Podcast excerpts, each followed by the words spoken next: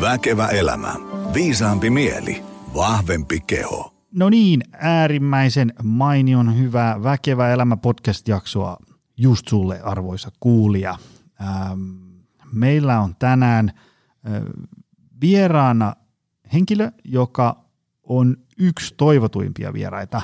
Mä saan eri somekanavien äh, yksityisviestibokseissa tosi paljon ehdotuksia, että hei, saisiko tämän ja tämän ihmisen sinne vieraaksi. Tämän päivän vieras on yksi toivotuimpia ja saadaan taas ruksittua yksi kuulija toivelistoilta pois.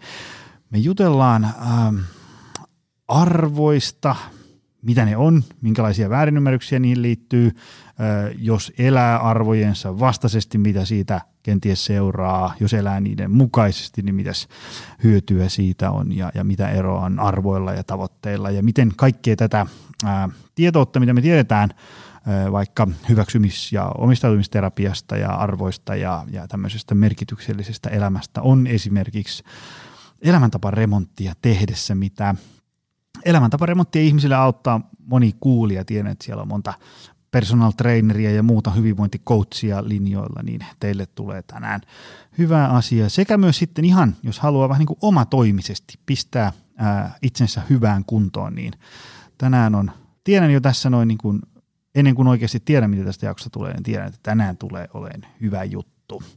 Ennen kuin me avataan tuosta päivän menu, niin lyhyt kaupallinen tiedote, sikäli mikäli, jos haluaa ää, treenailla kuntosalilla, monipuolisilla vehkeillä, laatuvehkeillä, niin kaivappa Optimal Performance Center esiin. Me löydetään tästä Helsingin Pasilasta ja sitten me ollaan myös Lahdessa. Samoissa mestoissa voi tulla myös ihan valmennuksia, että jos haluaa personal trainerin palkata itselleen, niin onnistuu yksilövalmennukset, pienryhmätreenit ja treeniohjelmat ja semmoiset. Ja jos teidän työyhteisö auttaisi se, että jutellaan vähän ravinnosta, liikunnasta, palautumisesta ja siitä, että miten saa pidettyä itsensä – hyvässä kunnossa tässä maailman melskeessä, niin varmaan paras tapa on, jos heität suoraan mailin mulle joni at optimalperformance.fi. Voit myös käydä kurkkaamassa osoitteessa optimalperformance.fi kautta työhyvinvointi. Löytyy siitä ylämenun palkista. Arto Pietikäinen, tervetuloa. Kiitoksia. Hei, tota noin niin, mahtavaa, että mä sain sut tänne vieraksi. Tämä on semmoinen, että kun sun on paljon toivottu ja sitten mä oon kirjannut talteen, että joo Arto jossain kohtaa ja sitten aina välillä törmää sun kirjoihin ja juttuihin ja niin edespäin. Ja monta kertaa käynyt mielessä, että, että nyt täytyy pyytää ja sitten jotenkin se aina unohtuu. Mutta nyt mä sain aikaiseksi ja tota, hienoa, että ollaan saatu sut tänne ensinnäkin. Ähm, äh, sä et varmaan tiedä, mutta mä oon viitannut omissa kirjoissani sun kirjoihin ja, ja nämä on niin kuin, monta kirjaa sä muuten oot tehnyt? Mä oon viisi kirjaa tehnyt näitä hot-kirjoja. Ja, ja tota, äh, kun nämä on semmoisia, että, että kun tavallaan itse käy usein puhun aika arkisista asioista, tämmöistä niin kuin syödään, liikutaan, palaudutaan näin ja sitten jonkun verran siinä aina puhutaan siitä, että miten se muutos sitten tehdään ja sitten varmaan jossain kohtaa sitten siinä luentoon mennään aina siihen vähän niin kuin, että mitkä on sulle tärkeitä asioita ja merkityksiä ja näin edespäin, mutta sitten se, kun se jää vähän semmoisiksi pintapuoleiksi, mä oon monesti sanonut, että, että hae kirjakaupasta tai kirjastosta sun kohti arvoista se kirja, koska tässä on ö, sekä teoriaa että ihan niin kuin konkreettisia, tee näin. Tämä on niin kuin mainio, koska arvot on niin kuin tosi semmoinen abstrakti teema ja, ja, ja tota noin, niin, ää, Mä suosittelen, mä itse lukenut tämän kannesta kanteen äh, ainakin kaksi kertaa ja, ja tota, tykkään tästä suuresti. Ihan vain, että tässä tulee niinku sekä teoria että käytäntö ja, ja saa niinku, tässä on paljon sellaisia, korjataan ehkä vähän semmoisia väärinymmärryksiäkin arvoista ja, ja, ja niin edespäin. Ähm, Mutta ennen kuin me syöksytään tähän päivän menuun, niin kerro vähän kuulijoille, että kuka sä oot ja mitä sä teet ja mistä tuut ja mitä kun aamulla kello soi, niin mitä päivässä alkaa tapahtua. Joo, mä oon tosiaan Pietikäisen Arto ja asustelen tuo Oriveden, Oriveden maalaiskaupungissa ja mä työkseni tällä hetkellä aika paljon koulutan näitä hyväksymis- ja omistautumisterapia-menetelmiä ammattilaisille. Mä oon koulutukseltani psykologi ja kouluttaja psykoterapeutti ja suun taas kognitiivinen käyttäytymisterapia ja kouluttaminen on päätyö ja sitten terapia vastaanottaa tällä hetkellä yksi päivä viikossa on mahdollista pitää ja sitten jonkun verran hiukan työnohjaan ja ja kirjoittelen. Se on intohimoni tämä kirjojen kirjoittaminen. Ähm, mikä se on muuten sun kaikkein myydyin kirja? Onko se joustava mieli? Joustava mieli on varmasti se myydyin kirja. Se on myös ensimmäinen kirja ja se on, on luokitellut näitä kirjoja sillä tavalla, että joustava mieli on myös helppotajuisin kirja, semmoinen peruspaketti ja se on 26 tai 27 painosta siitä otettu. Se on niin kuin ihan hirvittävä määrä painoksia. Se on ilmeisen suosittu. Joo, vetää nöyräksi toki, että on tavoittanut lukijansa hyvin. Mistä siinä muuten puhutaan? No se on, sen alaotsikko on vapaudu stressin, uupumuksen ylivallasta ja se on semmoinen perushyväksymis- ja omistautumisterapia. Oikeastaan se parempi kuvaamaan sitä on psykologisen joustavuuden kehittämisen ohjelma, semmoinen perusrautalankamalli. Mm. Siitä se kertoo ja se on hyvin otettu vastaan. Mainiota. Tota, mä just mietin, sultahan on tullut tämä ihan uusi kirja, tämä tuli nyt niin kuin lokakuussa, Joustava mieli ja hyvän itsetunnon ABC. Mä en ole oli ensiksi mielessä, että voitaisiko me jutella vähän tästä, mutta sitten mä mietin, että tämä kohti arvoistasi on ollut meikäläisessä semmoinen kulttiteos ja mä haluaisin vähän ää, kuulla sun ajatuksia niin tästä arvoteemasta. Ähm, lähdetään nyt ihan ensimmäisenä siitä, että, että tota, arvosana, kun se on mahtipontinen ja abstrakti, niin, niin mitä arvot niin kuin ylipäätään on ja, ja, ja mitä niillä tarkoitetaan. Me a- aikaisemmassa yhdessä jaksossa puhuttiin siitä niin kuin tunteista ja, ja tota, siinä tuli hyvä tämmöinen lause, joka meni suurin piirtein niin, että kaikki tietää mitä tunteet on, mutta sitten se menee siinä kohtaa hankalas, kun pitäisi niin kuin määritellä, että mitä ne on.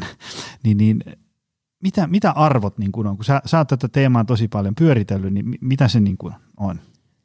Joo, jos mä yritän lyhyesti tähän nyt alkuun sitä avata, niin toki mä pyrin vähän välttämään sitä sanaa, koska se on myöskin abstraktio, joka johtaa vähän, että iik, mistä me nyt ruvetaan puhumaan jostakin mm. hyvin ylevästä, ja sillä on niin paljon niitä merkityksiä myös suomen kielessä, niin asiakkaille niin mä avaan ja esittelen sitä ensimmäisellä kysymyksellä, että mikä on sinulle tärkeää.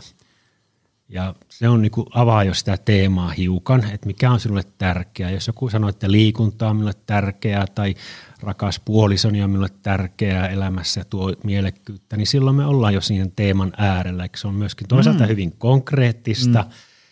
Ja sitten jos mennään siihen seuraavaan niin yksinkertaistukseen, että mistä koostuu hyvä elämä.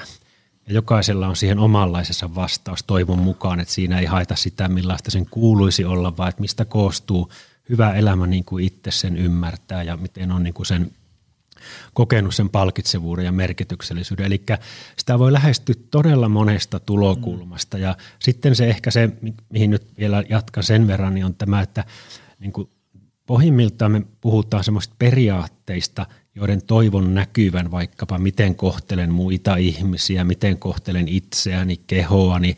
Eli mä tykkään siitä niin kuin – perusmääritelmästä, jossa arvot määritellään kuten rehellisyys, luottamus tai avoimuus tai ö, myötätuntoisuus. Ne on periaatteita, joiden mä toivon näkyvän omassa käyttäytymisessäni.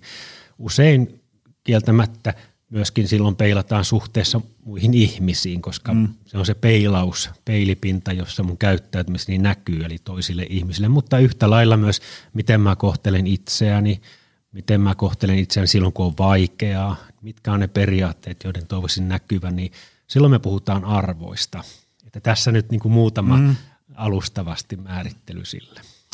Mä muistan, kun mä luin sieltä jotain semmoista kappaletta, mä muistan, että mä joudun lukemaan sen ainakin seitsemän kertaa, jotta mä sisäistin se, että kun, kun menee niin kuin helposti tavallaan arvot ja tavoitteet ja periaatteet Joo. jotenkin vähän niin kuin ristiin ja sekasin. Joo. Öö, osaatko ulkomuistista avata sitä vähän, että mikä, mikä niissä on niin kuin se? Mä, mä tykkäsin ensinnäkin siitä, jossain kohtaa oli siitä, että, että arvo on enemmänkin niin kuin, vähän niin kuin vaikka ilman suunta. Mm-hmm, kyllä. Jota kohti voi mennä, mutta joka ei ikään kuin, niin kuin välttämättä ikinä pääse. Kyllä. Joo, kyllä. Ja tästä tästäkin olet poiminut sieltä hyvän kohdan, joka on nyt sitten kanssa tosi hienoa, että päästään siitä keskustelemaan. Jos puhutaan semmoista, mä puhun sitä pyramidimallista, eli siellä niin kuin korkeimmassa pyramidilaatikossa ylimpänä on siis tämmöiset niin kuin kestotavoitteet, semmoiset, jotka että haluan vaalia hyvinvointia, niin tai haluan auttaa ihmisiä oppimaan, joka on mun oma tämmöinen kestotavoite. Eli se on auttaa ihmisiä oppimaan ilmansuunta itä, jota kohti mä voin ottaa uusia askelia. Juuri nytkin mä koen mm. ottavani askelta kohti tätä itää, kun mä avaan näitä käsitteitä ja keskustellaan mm. tässä arvoista. Niin se on se ilmansuunta ja se ei tule koskaan valmiiksi, että aina voi liikkua itään uudestaan, kun kompassi vaan on, joka avulla näkee, että toi nyt on suunta itään. Ne on siellä pyramidi, niin kuin aika, ne on niin kuin huipulla siellä pyramidissa. Sitten tullaan niin kuin vähän sieltä alemmas, puhutaan konkreettista tavoitteista. Ja jos ajatellaan tätä oppimisteemaa, niin konkreettinen tavoite on vaikka pitää huomenna koulutuspäivä tästä hotista ja auttaa sillä tavoin ihmisiä oppimaan. Ja siinä on jo sitten se rastiruutuun, että se toteutuu mm. tai ei toteudu. Nyt olikin vähän jännää, että miten tämä koronatilanne, että toteutuuko mm-hmm. vai ei, mutta näköjään se huomenna toteutuu. Ja se on silloin konkreettinen tavoite. Ja sekin osoittaa sinne itään.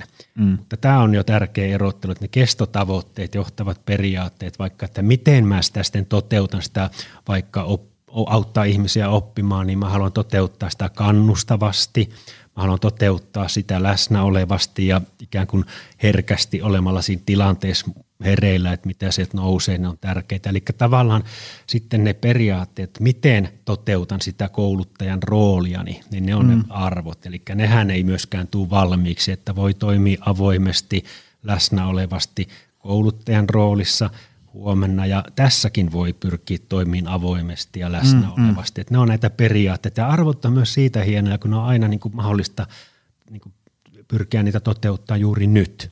Mm. Taas tavoitteet on sitten usein sitten, kun olen niin, siellä. Niin, menee sitten, puoli juu, vuotta, että juu, saa. Joo, niin. joo, kyllä. Ja sitten vielä se hierarkia, se pyramidin mallissa se konkreettiset tavoitteet, pitemmän tai lyhyemmän aikavälin tavoitteet, joita me tarvitaan toki, siis ne on tärkeitä myöskin, mutta sitten on ne teot. Mm. Ja ne teot on juuri nyt että sitä, että miten juuri nyt vaalin tätä periaatetta tai arvoa tai kestotavoitetta. Eli se on niin sellainen, jotenkin auttaa myöskin tulemaan siinä hierarkiassa sitten niin liikkumaan eri tasoilla. Että jos joku tavoite ei toteudu, mm. niin arvoista ei tarvitse koskaan luopua. Se on musta hienointa niissä. Joo, joo, joo. Mä, mä just sitä mietin, että, että jos vaikka mä muistan sen itse jotenkin silleen jäsentäneen itselleni, että, että, että, että tavallaan arvo ei kannata olla hyvinvointi, vaan se kannattaa olla hyvinvoinnin vaaliminen. Joo, kyllä. Se, se, Tavallaan, että, niin kuin, koska voi käydä äkkiä niin, että jos joku ihminen voi huonosti ja sen, sen arvo olisi hyvinvointi, niin sitten voi tuntua, että elää arvojensa vastaisesti, koska mä en ole vielä hyvinvoiva. Joo, kyllä hyvinvointihan luokitellaan mm. tavoitteeksi. Niin, niin. Ja millä teoilla mä liikun ja pyrin vaalimaan mm. sitä, niin se on mun kontrolloitava muuttuja tässä. Eli se käyttää, oma käyttäytymiseni, mutta hyvinvointi väli sitä uhkaa monet meidän ulkopuoliset tekijät, eikä voi aina taata, että se on niin kuin mm. täysin meidän omissa käsissä, mutta arvot on aina meidän omissa valinnoissamme. Tuletko sulla mieleen, että niin kuin, minkälaisia väärinymmärryksiä arvoihin liittyy? Ja jatkokysymyksenä ehkä vielä semmoinen, että, että onko olemassa ikään kuin, niin kuin oikeita ja vääriä arvoja? Joo, näitä väärinkäsityksiä liittyy moniakin ja mä yritän pelkistetysti puhua yhdestä ensin vaikka niin, että sellainen, että arvojen toteuttaminen on mukavaa ja helppoa tai miellyttävää se, että niin kuin miellyttävyys on yhtä kuin toteutan arvoja, niin, mutta päinvasta se voi olla joskus todella niin kuin pelottavaa ja työlästä ja epävarmuutta herättävää, että se, se ei niin kuin ole yhtä kuin arvot, että se tuntuu mukavalta ja miellyttävältä. Mm. Ja sitten toinen ehkä semmoinen, jos näitä ihan yleisimpiä arvoja, niin sieltä tulee äkkiä lurkkii meidän mieli mukaan, joka kontrolloi ihan kaikkea ja se alkaa niin kuin sanoa, että sun pitäisi toimia mm. näin, sun pitäisi mm. olla tällainen isä tai tällainen äiti. Eli sieltä alkaa tulla vaatimuksia mm. ja niistä tuleekin sitten äkkiä niin kuin syyllisyyden lähde ja silloin arvoistakin voi tulla sellaista niin kuin ikään kuin että siitä tuleekin käyttäytymistä, jolla mä yritän syyllisyyttä pitää loitolla ja silloin se ei ole enää sisäisesti palkitsevaa, mm. vaan se on vähän ennen, ennen kaikkea niin kuin – vääristä syistä pyrkii toimiin jollakin tavoin. Että, mm. että siellä on monia muitakin, mutta nämä on kaksi aika tyypillistä. Joo. Mä mietin sellaista, että äh, voiko arvo olla vaikka työuraan panostaminen?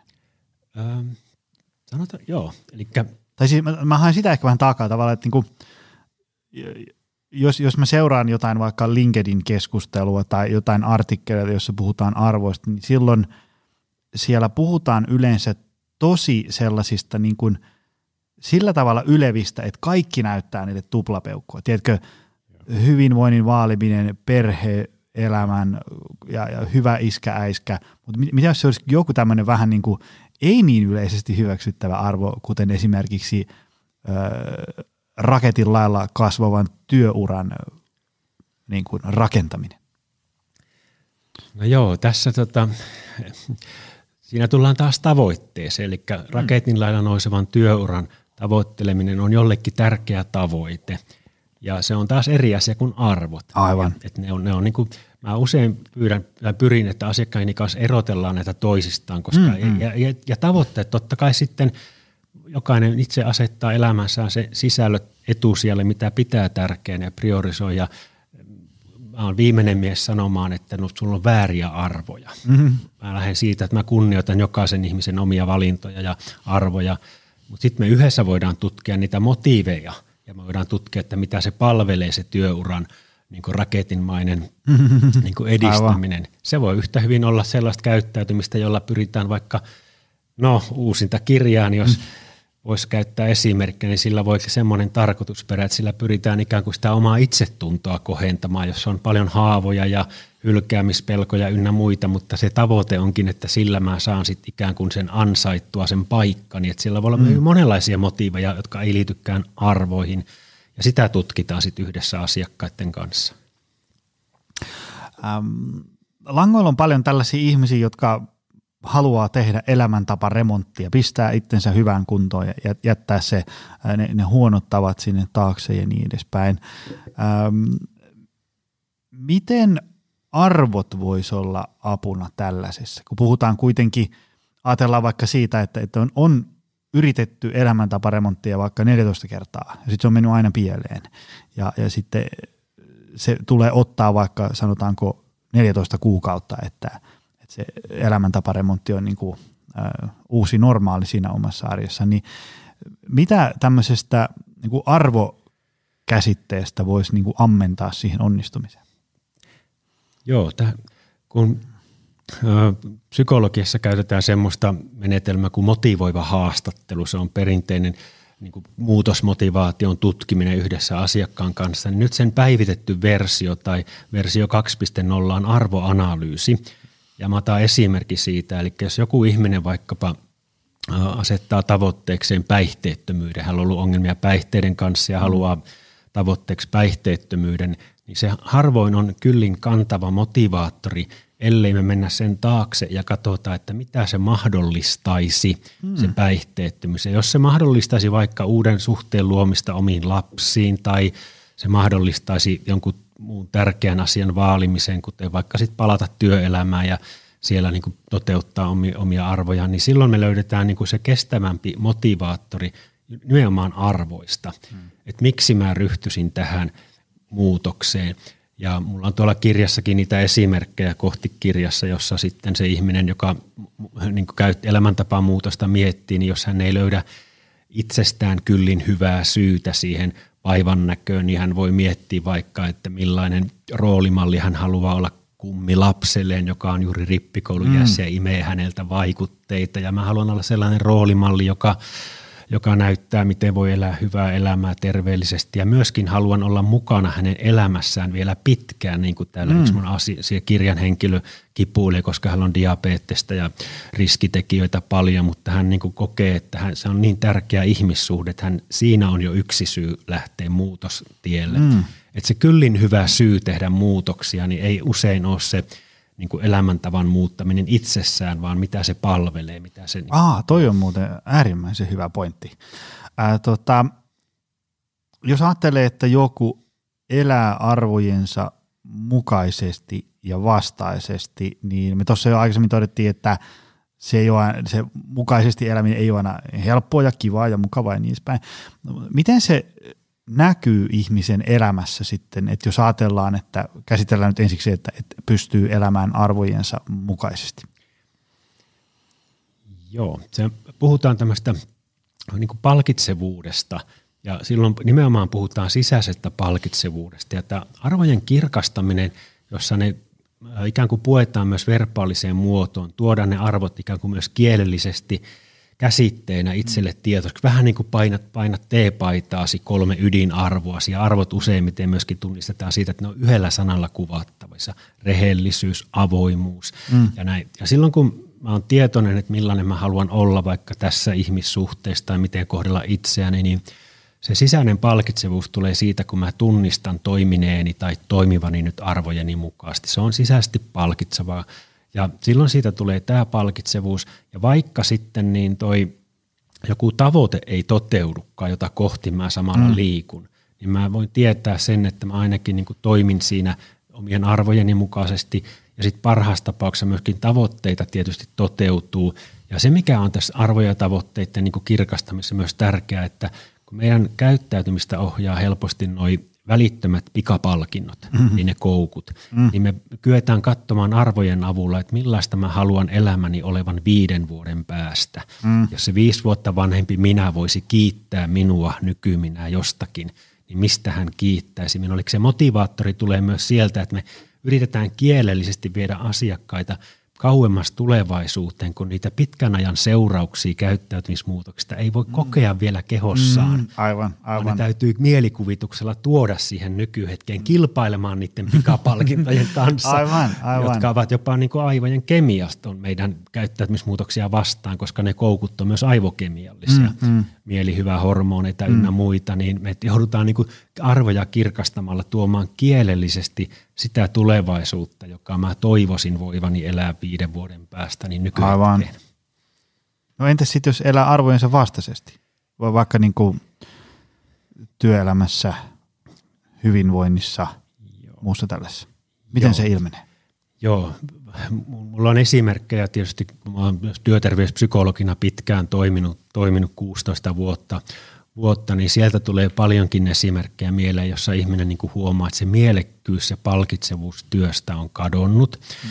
ja se työ ei, ole, työ ei vastaa sitä niin kuin omaa arvomaailmaa. On tullut tapahtuu muutoksiakin ja myöskin on tietenkin moni, niin organisaatioissa kuin omissa arvoissakin myös tapahtuu. Ammatin valinta ei aina ole kovin suoraviivaista. Me nuorena tehdään isoja valintoja ja sitten saatetaan huomata nelikymppisenä, että tämä ei ole sitä, mitä mä oikeasti haluan tehdä. Ja se ilmenee usein semmoisena, käytänkin jossakin kohtaa arvouupumus-termiä, että kun mm-hmm. palkitsevuus on kadonnut ja se tuntuu se työ niin kuin aamulla töihin lähtöön vastenmielistä ja ei näe siinä olevan mitään merkitystä ja arvoa siinä työssä, niin siinä alkaa ihan luonnollisesti ja minä pidän jopa viisaana sitä kehonkin reaktiota, että se alkaa semmoinen väsymys tai kyllästymisen tunne ja ne kertoo sit muutostarpeesta. Eli tämmöisiä mä oon niin työterveyspsykologin roolissa tavannut paljon ihmisiä, joilla on kadonnut se sisäinen palkitsevuus työstä. Ja silloin sitä ei hoideta sairaslomalla.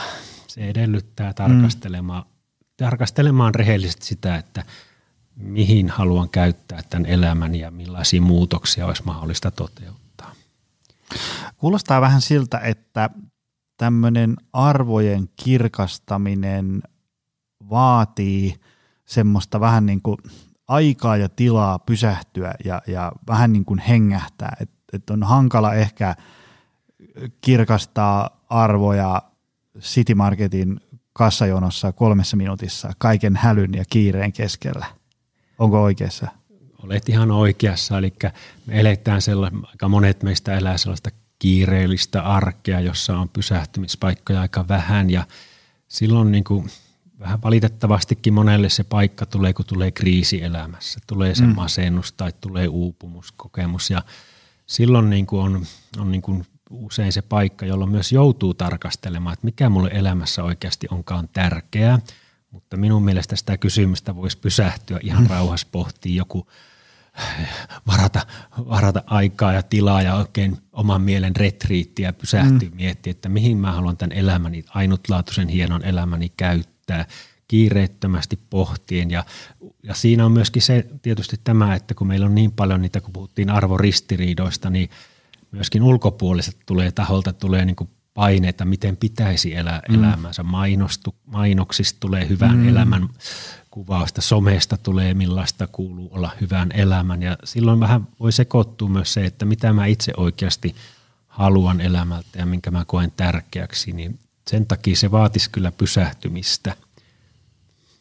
Tota, mulla oli pakko kaivaa esiin, koska mä kuuntelin, sä olit Sari Valton vieraana joskus puhumassa äm, arvoista ja voiko siitä olla viisi vuotta aikaa? Mä just katson tässä, että se oli Yle Areenassa 2017 tammikuussa. Voiko sitä olla niin kauan? Wow, aika menee nopeasti. mä muistan, kun mä kuuntelin sen jakson, ja se mikä mua, mulla kolahti siitä tosi ö, syvällisesti oli se, että, että voidaanko me ihmiset elää arvojemme vastaisesti. Tarkoitan sillä sitä, että tavallaan munkin suusta on joskus vuosia aikaisemmin päässyt semmoisia lauseita, että, että niin kun, et, et sun arvot näkyy sun kuluneen 12 kuukauden kalenterista, mikä on aika julmasti sanottu. Voidaanko me ihmiset elää arvojemme vastaan? Siis siten, että mä nyt tässä on, että mulle A, B ja C on arvoja, ja sitten kun huomenna aamuna kello soi seitsemän, niin sitten mikä ei muutu, vaan, vaan mä elän arvojen. On, onko se mahdollista, ja jos kyllä, niin mistä se johtuu? Tuo niin, Mä käyttäisin semmoista vähän erilaista janaa, semmoista, semmoista janaa, joka on siis, jota käytän siis ihan käytännön työssäni kaiken mm. aikaa, että jos niin olisi tämmöinen video päivästäni mm. ja sitten on niin kuin y, yhdestä viiteen skaala, jossa ykkönen, että siinä ei näy lainkaan tuossa videossa se, mikä mulle on tärkeää tai mun arvoni aktiivisuus ei näy siinä lainkaan. Ja sitten vitonen, että mä oon erittäin tyytyväinen, se näkyy mun valinnoissa ja mm. teoissani. Mm. Ja me tullaan nyt sitten siihen, että, että arvot – arvojen vastainen elämä, se, se, mun on vähän vaikea siitä keksiä esimerkkejä ehkä sitten niin, että ne arvot ei vaan näy mun käyttäytymisestä. Tai jos mä oon rehellinen, haluan olla mm. rehellinen ja mä valehtelen mm. puolisolleni vaikka, niin silloinhan mä toimin arvojeni vastaisesti. Mm. Toki siis arvoistakin voi mennä niin kuin vastakkaiseen suuntaan, mm. Mutta sitten mä ajattelen sitä käyttäytymistä, koska mä oon käyttäytymisterapeutti mm. pohjimmiltaan, eli ne teot on kuitenkin se kaikista tärkein, jolloin tullaan siihen, että – se mun arvojeni aktiivisuus voi monesta syystä olla hiljaista. Mm. Vaikka se ei olisi arvojen vastaistakaan, niin mä en, mun elämäni ei, ja valintani eivät palvele mun arvojani. Mutta siihen tulee sitten se inhimillinen näkökulma, että mm. meillä on aika paljon kilpailevia asioita, on ajankäyttöpulmia, on monia rooleja, odotuksia, mm. velvoitteita ja näin, että se niin kuin tavallaan siellä tulee niin kuin monia asioita, erilaisia rooli, ristiriitojakin voi väliin mm. tulla ja näin poispäin, että et, et, mutta niiden kanssa meidän kaikkien on jotenkin kamp- elettävä, että me ei voida niinku ratkoakaan niitä, mutta se ei tarkoita, että arvot olisi niinku, tiedätkö, semmoinen kiveen hakattu lakikirja, että, mm-hmm. että sun täytyy noudattaa näitä joka päivä täysillä tai muuten. Silloin ehkä pitäisikin sanoa mieluummin, että niihinkin kannattaa suhtautua vähän joustavasti mm. ja tilanneherkkyydellä, että se, se niinku tekee niistä lempeämpiä, että ne ei ole vaatimuksia minulle. Mm. Tota, tässä nyt on jo vilahtanut muutaman kerran sana tavoite. Ähm, mä oon useammalta vieraalta kysynyt niiden ajatuksia tavoitteista ja tavoitteen asettamisesta ja, ja niin edespäin. Ähm, kun nehän voi monelle tuntua sellaiselta yhdeltä suoritukselta vielä lisää. Et, et, et ei, jos ajatellaan, että joku haluaa päästä, niin kuin parantaa hyvinvointia, alkaa syödä, liikkua ja palautua fiksusti. Ja sitten kun istutaan alas ja mietitään, että no minkälaisia tavoitteita me asettaisiin, niin hartiat putoo 20 senttiä, että ei vitsi. Että pitäisi tästä niin kuin hyvinvoinnistakin tehdä nyt tämmöinen yksi taas projekti, kun mulla on töissä jo neljä projektia kesken ja myöhässä ja niin edespäin.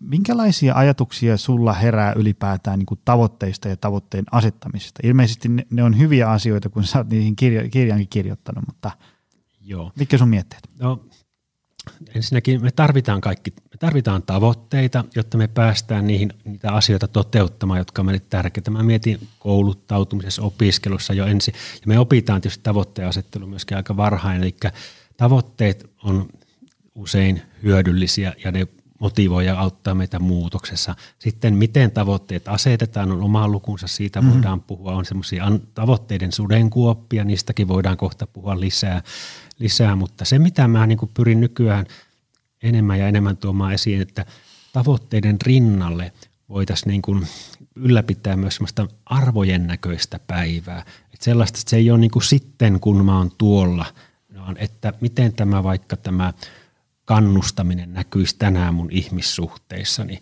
miten mä voisin vaalia sitä tänään niin tyyliin monipuolisesti ja tässä ihmissuhteessa ja ehkä jopa tuolla työkontekstissakin eli työyhteisössä, miten mä voisin vaalia sitä tänään. Et mä oon yrittänyt päästä sitä vähän niin kuin tästä tavoitekeskeisyydestä niin kuin auttaa ihmisiä myös miettiä, että miten voisi niin kuin vaalia arvojaan. Mm. Ja silloin se on siis toinen puoli ja toinen puoli, että silti tavoitteitakin tarvitaan. Ja siellä on sitten tämmöisiä hyviä periaatteita, käyttäytymisterapian periaatteita, smart goaleja, elävän ihmisen tavoitteet versus kuolleen miehen tavoitteet ja näin poispäin. Ja näin tarvitaan ja on hyödyllisiä. Mm.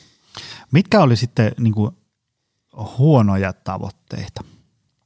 No, no jos ajatellaan tätä smart goal-periaatetta, joka on varmasti... Mi- mikä, mitä se muuten tarkoittaa? Mä kerron sen lyhyesti. Eli pyritään asettaa semmoisia tavoitteita, jotka on se, että tulee sanasta S on spesifi, eli mahdollisimman konkreettisia. Että se olisi niin kuin sellainen, jota voidaan niin kuin no, nimetä vaikka, että niin tänä iltana soitan ystävälleni, jonka haluan tavata viikonloppuna. Se on konkreettinen mm. tavoite.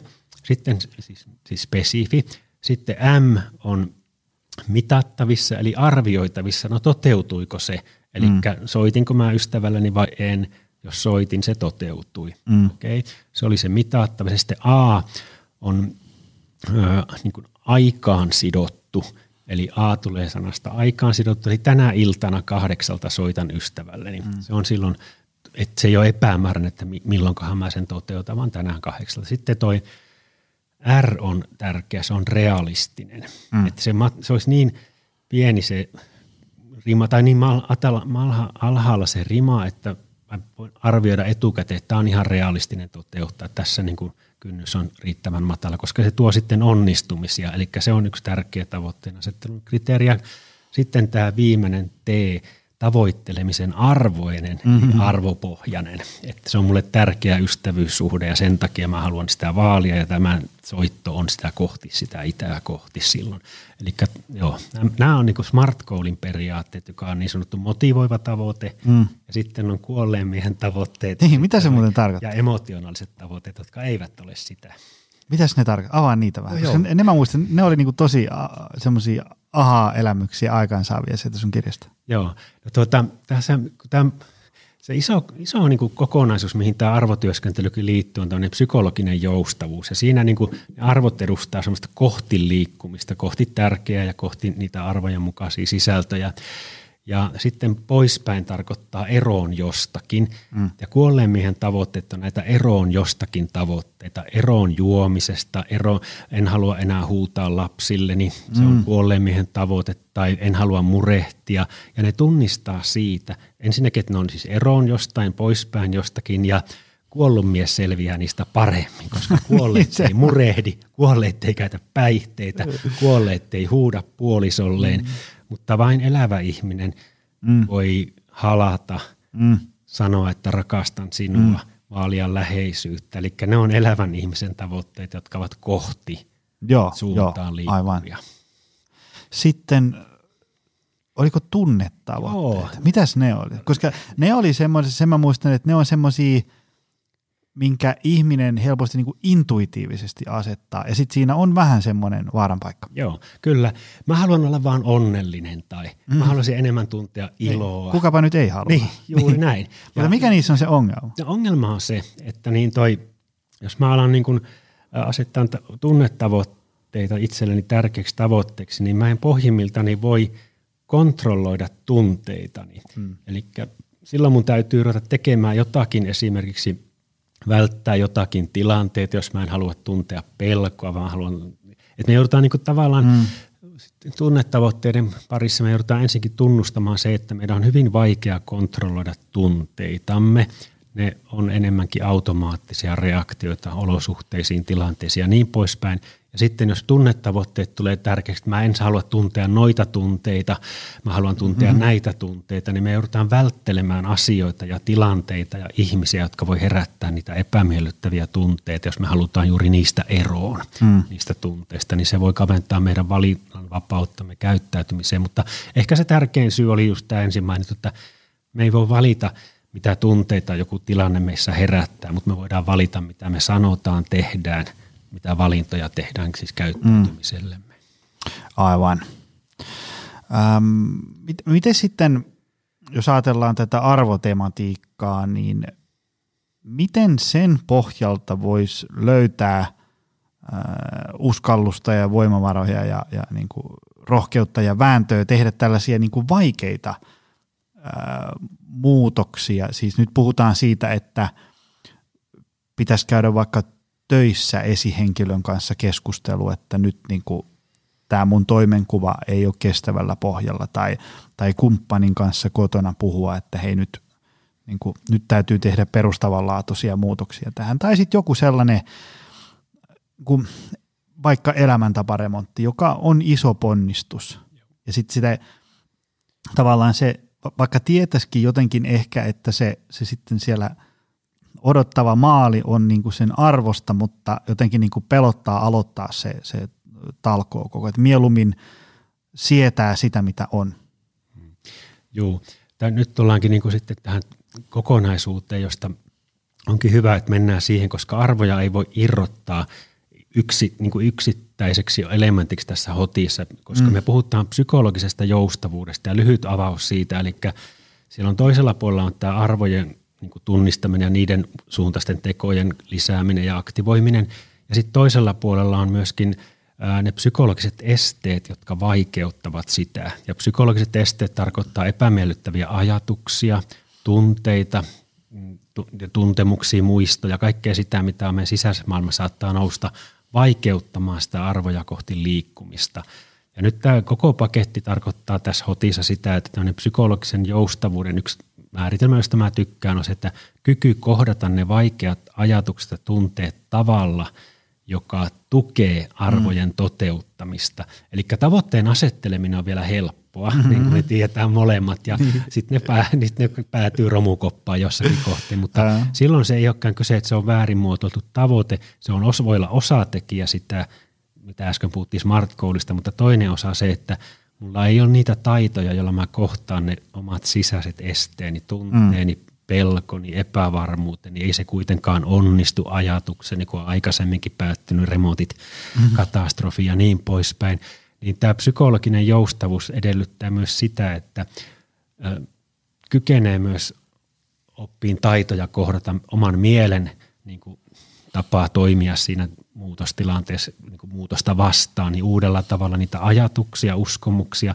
ja sitten niitä tunteita, koska jos tunne, tunteita ei kykene kohtaamaan, niin sillä tavalla, että ne eivät estäisi arvojen mukaista käyttäytymistä, niin vaikka olisi kuinka arvojen mukaista, niin ei välttämättä kykene sitten liikkumaan.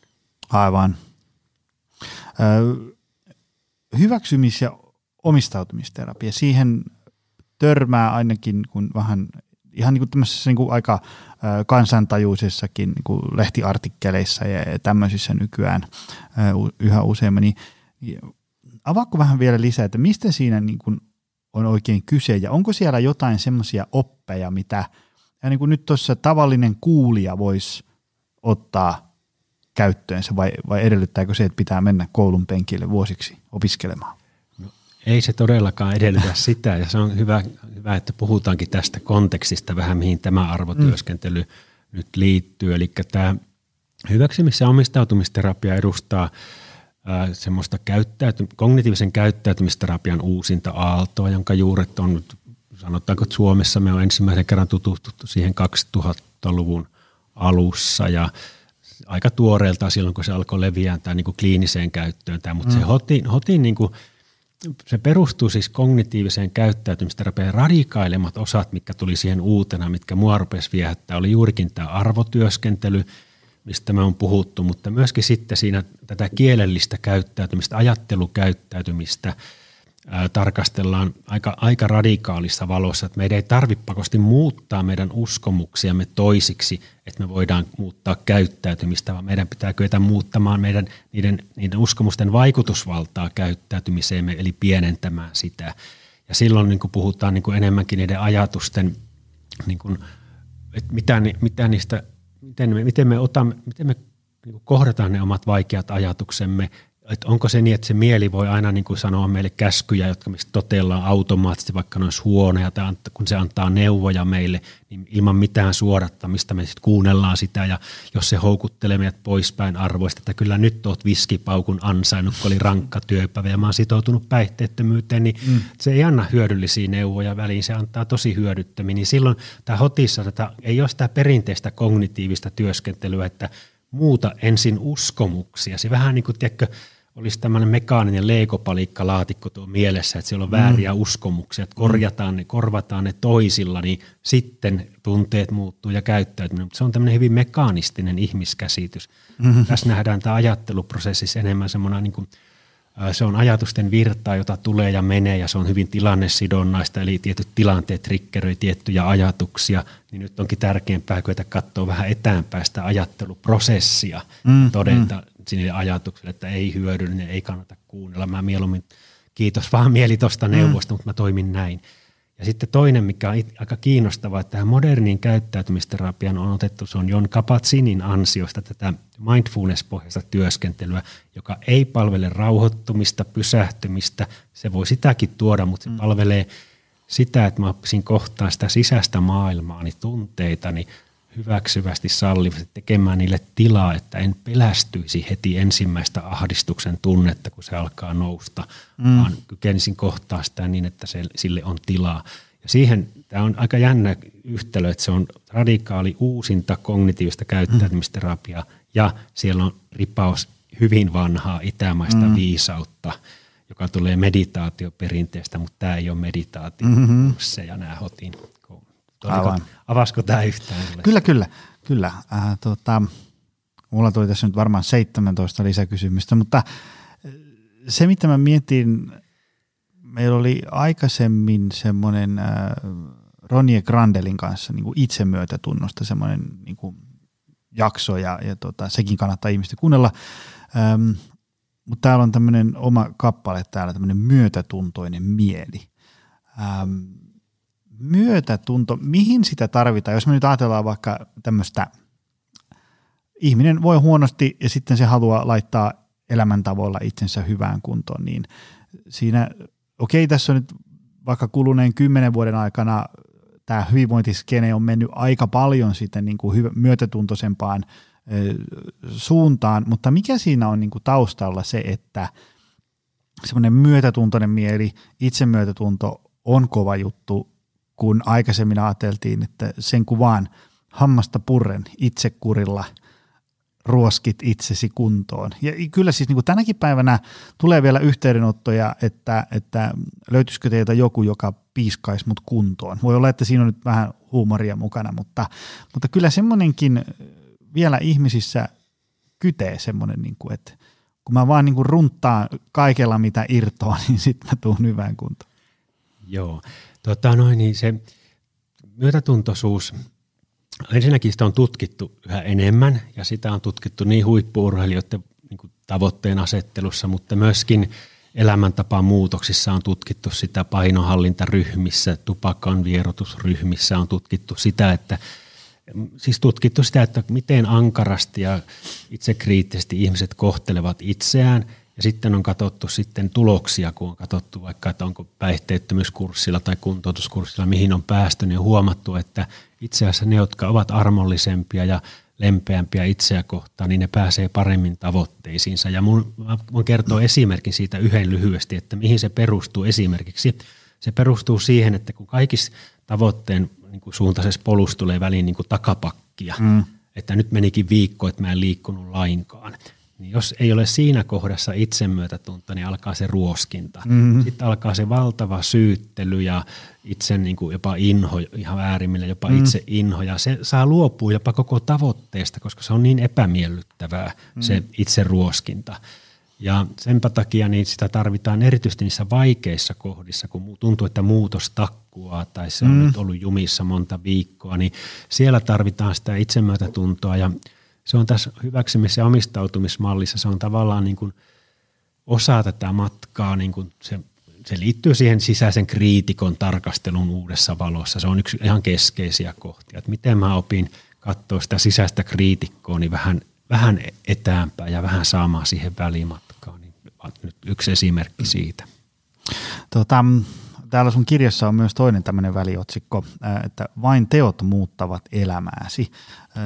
Tämä on siinä mielessä tärkeä ajatus, että ihmisethän voi tälleen niin kuin me tässä nyt pohdiskella ja, miettiä ja, ja asetella tavoitteita ja tehdä suunnitelmia ja kirkastaa arvoja ja niin edespäin, mutta sitten jotenkin se niin kuin, vaikka esimerkiksi niin kuin, vaikka se, että menee tekemään lihaskuntoharjoittelua ja, ja sitä kautta niska-hartiaseutu tulee kuntoon, niin sehän vaatii niin kuin fyysistä tekemistä, se, se ei juuri pohdiskelulla siitä ää, parane, niin tota, miten, miten sä niin kuin näet sitten sen, sen, sen niin kuin tekemisen arvon ja mitenkä sä näet, että se hyvät aikomukset ja ajatukset saataisiin käännettyä ikään kuin, niin kuin sitten tekemisessä, kun sehän on se, että kun ihminen on niin kuin sunnuntai-iltana sitä mieltä, että ensi viikolla alkaa sitten sporttiprojekti maanantaina kello soi seitsemältä, niin ei olekaan enää samaa mieltä.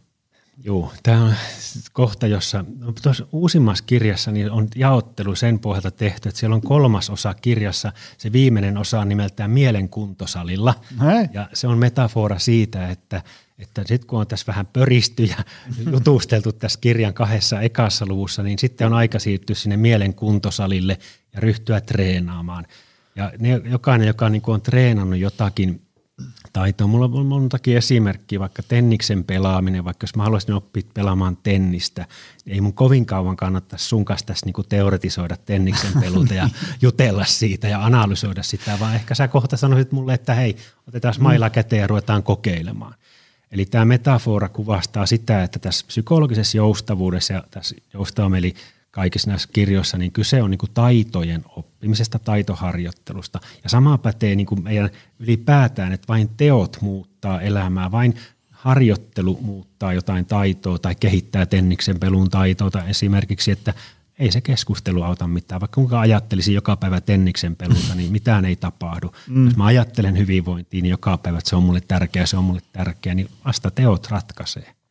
Aivan, eli, eli tota, jossain kohtaa täytyy jättää se teoreettinen suunnittelupöytä taakse ja vetää niin sanotusti työrukkaset kouraan ja, ja alkaa tekemään sitä fiksua aamupalaa ja lautasmallin lounasta ja, ja käydä kävelyllä ja niin edespäin. Joo, siinä on se, nimenomaan mä käytän niin vertauskuvaa useassakin kirjassa niin kuin videonäkymä.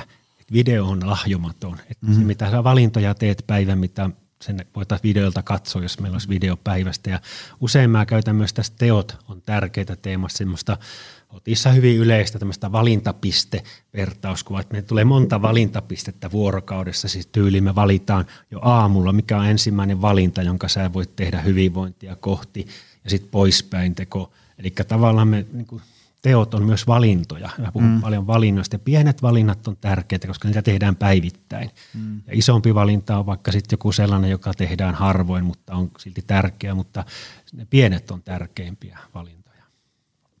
Näihin valinnoihin liittyen tuli semmoinen kysymys mieleen, että mikä sä näet, että on yleisin syy tai yleisimpiä syitä ihmisillä siihen, että, että me ikään kuin tiedetään, mitä pitäisi tehdä – mutta sitten me ei kuitenkaan tehdä.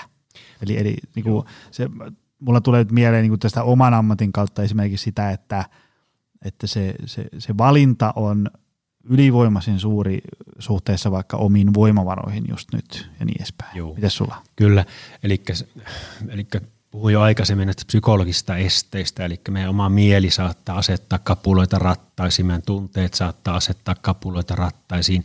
Ja sitten tämmöinen vähän – ehkä syvemmälläkin oleva tämmöinen ihmisen niin kuin, äh, niin kuin tavallaan mielihalu semmoiseen pysyvyyteen ja ennustettavuuteen ja tuttu ja turvallinen. Ja jotkut käyttää sitten mukavuusaluetta termiä, että siellä on niin kuin tavallaan helppo mm. olla, mm. Mutta, mutta ne ihmeet useimmiten kyllä tapahtuu sen ulkopuolella, mutta me ei olla kovin halukkaita mennä mukavuusalueemme ulkopuolelle. Mm.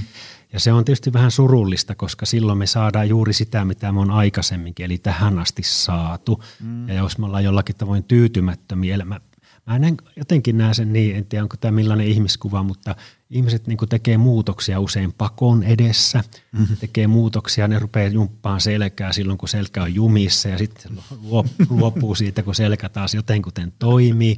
Mutta se on, ne on inhimillistä. Me, mm. me niin kuin, pienimmän vaivan taktiikka on ihmiselle aika tyypillistä. Mukavuusalueella nopeat palkinnot. Me halutaan myös nopeita palkintoja. Sekin on mm. tietyllä tavalla koukku, että jos, ei, jos sanotaan, että tuossa on niin kuin nopea ratkaisu ongelmaa, sitten mm. toinen vaihtoehto, että ryhdyt harjoittelemaan hyvinvointitaitoja esimerkiksi unen saamiseksi tai jotakin muuta, niin se on vähän vaikea kilpailuasetelma välillä. Kyllä, kyllä. Ähm, tuolla on langan päässä paljon tämmöisiä no, niin kuin hyvinvointialan valkkuja ja muita tämmöisiä. Ja miksipä nyt sitten ihmisetkin vois ottaa äh, onkeensa tässä nyt niin kuin omatoimista elämäntaparemppaa, kun äh, on semmoisia vakiolauseita, mitä ihmisiltä kuulee silloin, kun tehdään elämäntapamuutosta. Ja, ja, ja tota noin, niin tuntuu, että ne niin kuin sitkeästi toistuu vuodesta toiseen, niin, niin mitä pitäisi ajatella semmoisesta, että jos joku ihminen niin kuin, se niin kuin tosi vahvasti näkee esimerkiksi, että minä olen tämmöinen parantumaton sohvaperuna. Mä en ole ikinä ollut liikunnallinen ja, ja, ja, ja mä jaksan aina viikon syödä kanasalaattia ja sit mä repsahdan ja niin edespäin. Et hänellä on niin kuin jotenkin – tosi semmoinen vahva käsitys, mitä hän on, ja sitten siihen vielä, että mihin kaikkeen hän ei kyllä tule koskaan pystymään. Mitä, mitä, millä tämmöistä tilannetta saa korjattu? Joo, nyt mentiin ihan suoraan tämän uusimman kirjan ytimeen, eli se minä-käsitykseen, siihen millainen kuva, mielikuva, stereotyyppi mulle on muodostunut itsestäni, mm. vaikkapa muutoksen tekijänä tai, tai niin kuin ihminen, jolla ei ole itsekuria tai ihminen, jolla joka on niin liian mukavuuden haluinen. Tämä ihmiskäsitys, tai anteeksi minä-käsitys, niin pahimmillaan saattaa kaventaa käyttäytymistä niin, että se ikään kuin vie sen muutos moti- toiveikkuuden pois. Mm, mm. Ihmisestä tulee silloin muutoksen suhteen alisuoriutuja. Ja tämä on, tosi surullista, että ikään kuin ihminen alkaa toteuttaa minä-tarinansa ikään kuin roolihahmona ja menee elää niin kuin sen, että sopii siihen minä-tarinaan, vaikka hän olisi kaikki resurssit ja kyky tehdä niitä muutoksia, mutta se minä-tarina mm, niin mm. vahvasti ali, saa alisuorittajaksi siinä ja ennustaa jo etukäteen, että se ei tule onnistumaan.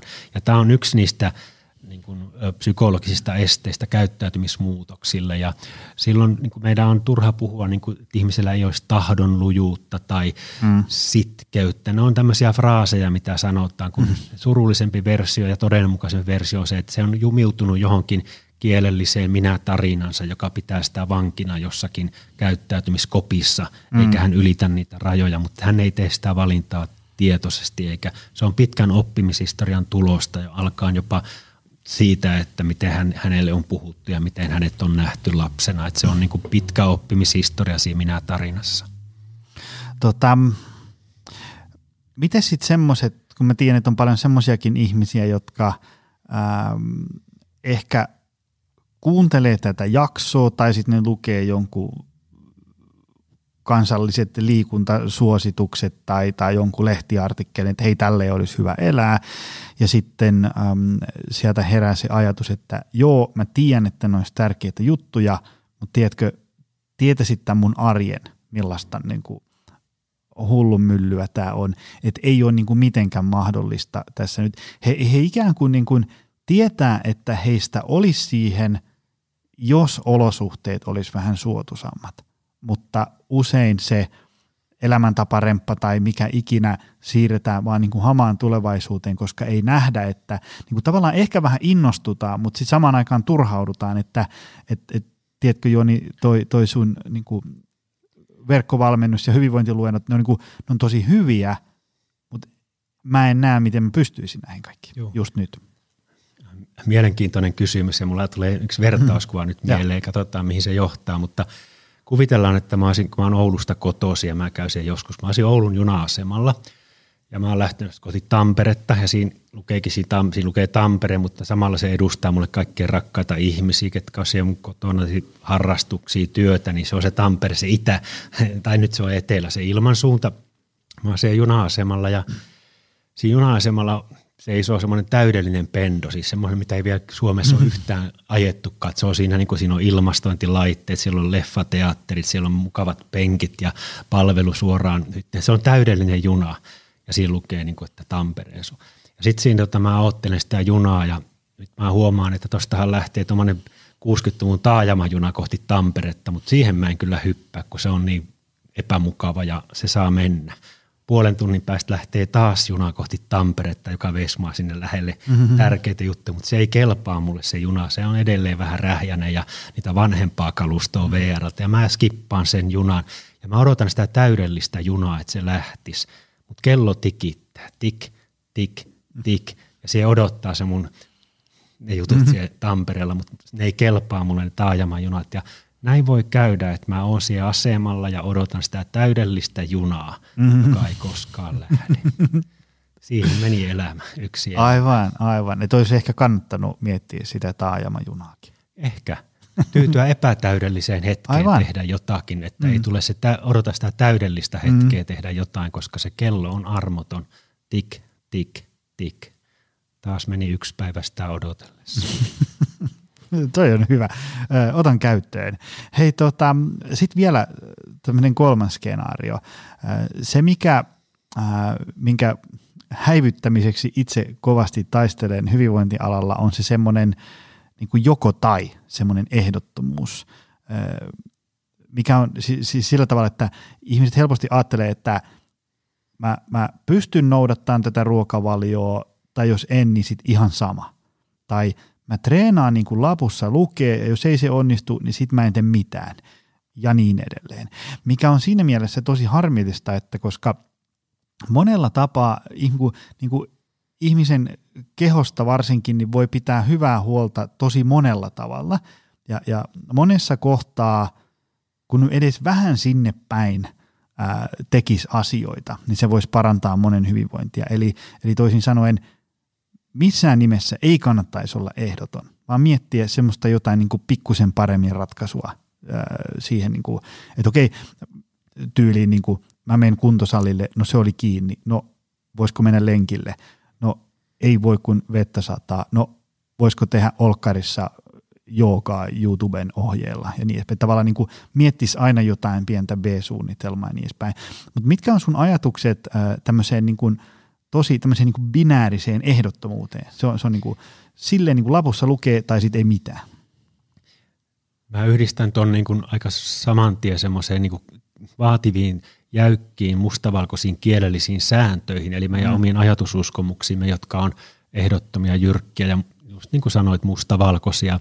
Ja se on, silloin se johtaa käyttäytymisen jäykkyyteen ja se tarkoittaa silloin sitä, että ne on ei-toimivia sääntöjä. Ne ei niin kuin tue mua, ne ei vähän niin kuin työkaluna ne on ei-toimivia.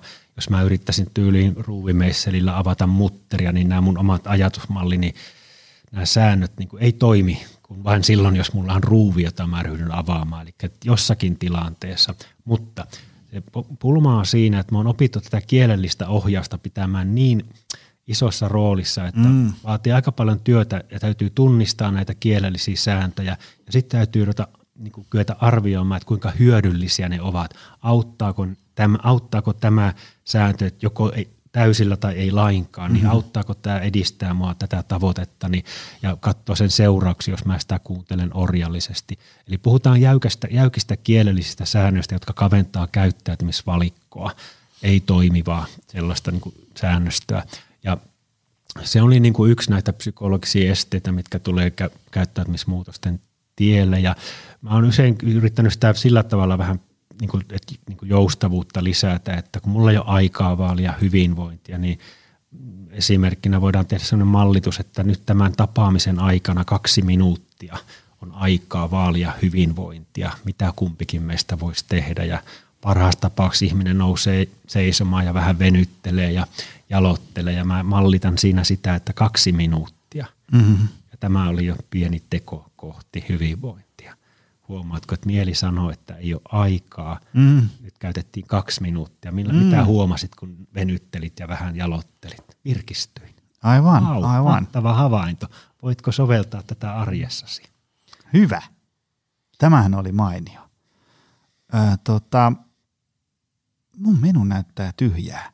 Tämä, mä oon nyt saanut tietää sulta kaiken, mitä mä halusin tietää ja tästä tuli kyllä hyvä setti. Ja mä, mä suosittelen ihmiset, laittakaa vaikka johonkin Adlibrikseen Arto Pietikäinen ja tilatkaa ne kaikki kirjat, mitä sieltä löytyy. Joo. Saanko yhden kommentin vielä? Mä huomaan, Joo, että mun, mun, mieli ryhtyi tota yhtä kohtaa tuossa niin ja mä haluankin Joo. näyttää, että joskus mieli vähän niin antaa hyödyllistäkin inputtia. Joo. Ei hyvin harvoin, varsinkin näin iltasella, mutta niin toi, se, mä ja mietittää sitä, että kun puhuttiin just ehdottomista jäykistä säännöistä, niin mm. joillekin se piiskuri, semmoinen oikein niin ankara – tapa niin kuin mennä kohti tavoitteita on toimiva. Mm. Et meidän ei kannata tehdä liikaa yleistyksiä. Joillekin se myötätunto kuulostaa ihan lässyn lässyltä. Mm. Toi ei mua hyödytä yhtään, mm. jolloin sitä ei pidä myöskään ajatella, että se kaikille sopii. Aivan, Vaan aivan. joillekin semmoinen kunnon, kunnon niin kuin ruoskinta on mm. keppi ikään kuin motivaattorina ihan ok. Että tämä, että meidän täytyy olla varovaisia tehdäksemme yleistyksiä mistä kyllä, kyllä. tästä käyttäytymismuutoksista. Joo, joo, joo ja ei siis niin kuin itselläkin niin kuin tulee mieleen monia tuttuja ja meidänkin salilla treenaa semmoisia, jotka joille niin kuin se semmoinen niin sanotusti verenmaku suussa runtaaminen on niin kuin, et, et, he niin kuin sillä tavalla kokee, että tämä on niin kuin mun treeni, se on heidän mielekästä. Totta Joo. kai heidän pitää sitten niin kuin syödä ja palautua ja, ja Joo, hoitaa se ko- kokonaispaketti kuntoon, mutta ei, ei se, niin kuin, se, että, että niin kuin tai jotkut vaikka, jotka juoksee maratoneja tai vetää triatlonia Joo. tai ultrajuoksua, niin kyllä siinä jossain kohtaa sitä suoritusta niin tulee, että se ei tunnu kauhean kivalta. Joo, kyllä. Mutta tosiaan, että se mikä sopii toiselle, niin ei mm. sovi toiselle. Se on hyvä muistisääntö. Se on juuri näin. Hei, tota, äh, mistä ihmiset löytää sut? Voiko sun juttuja seurata jostain lisää, paitsi nyt kirjat? Joo, mulla on mm, Oikeastaan nyt jos miettii joustavamieli.com-sivustolla on vähän päivityksiä koulutuksista ja sen kaltaisia blogiakin joskus on kirjoitellut, mutta nyt se on vähän jäänyt. Tässä on muuta puuhastelua viime aikoina, mutta niin tota, sit Facebookissa on joustavamieli-sivustolla jotain, aina sinne laita linkkejä näistä, varmaan tästäkin podcastistakin linkkaan sinne, että jotka ei tätä löydä muutoin, niin niistä kahdesta ainakin tulee näitä tämän kaltaisia niin vinkkejä, mitä mekin nyt tehdään tässä. Hyvä. Hei, kiitos tästä. Tämä oli, tämä oli monen kuulijan toive ja, ja, ja meikäläisenkin tota, ää, bucket listillä saada, saada tota jutella sunkaan näistä asioista, koska kirjaa on kahlattu, mutta kiva, kiva kuulla myös sunkin sitten ajatuksia tälleen livenä. Kiitos, oli tosi hienoa olla tässä keskustelussa mukana. Mä koin, että tässä oli niinku arvot läsnä ja kummatkin ollaan innostuneita ja kiinnostuneita aiheesta. Kyllä. Ja sellainen keskustelu on elämän suola. Kiitos Juuri näin. kutsuit. Kiitoksia. Ja kiitos sulle arvoisa kuulija. Se on taas ensi viikolla lisää. Se on moi. Tutustu lisää aiheeseen optimalperformance.fi ja opcenteri.fi.